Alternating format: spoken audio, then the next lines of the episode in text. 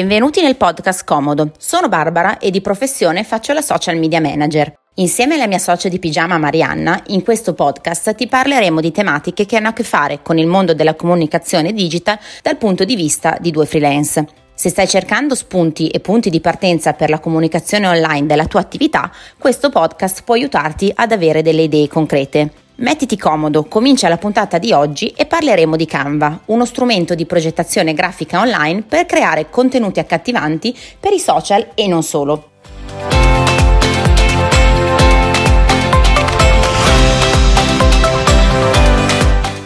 Hai presente quell'ultimo post carino che hai visto su Instagram 10 minuti fa?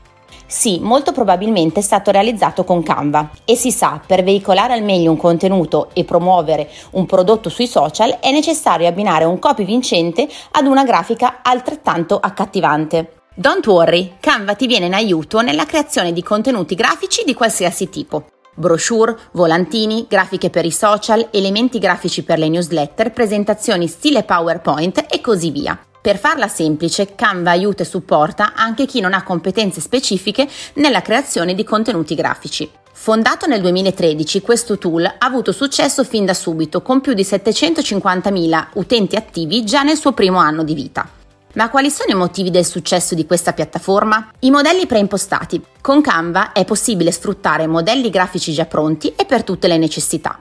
È sufficiente selezionare il modello di cui si ha bisogno, un post per Facebook, una presentazione, un documento a 4 e così via, personalizzarlo con un testo, i colori del proprio brand e voilà, la grafica è pronta. Il catalogo di foto stock ed elementi grafici. Su Canva è possibile consultare un catalogo praticamente illimitato di foto stock di qualità, icone, illustrazioni e GIF.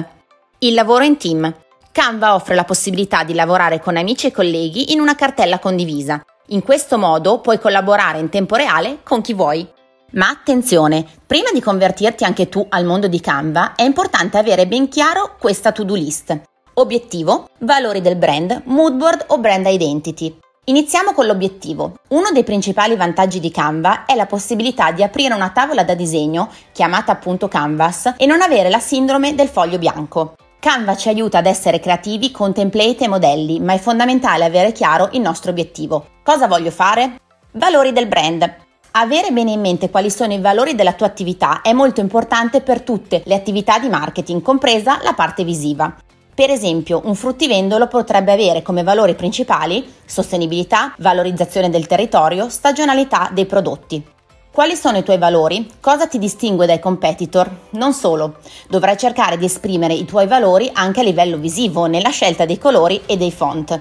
Moodboard o brand identity. Una volta stabiliti i valori, è necessario tradurli in un linguaggio visivo con font e colori.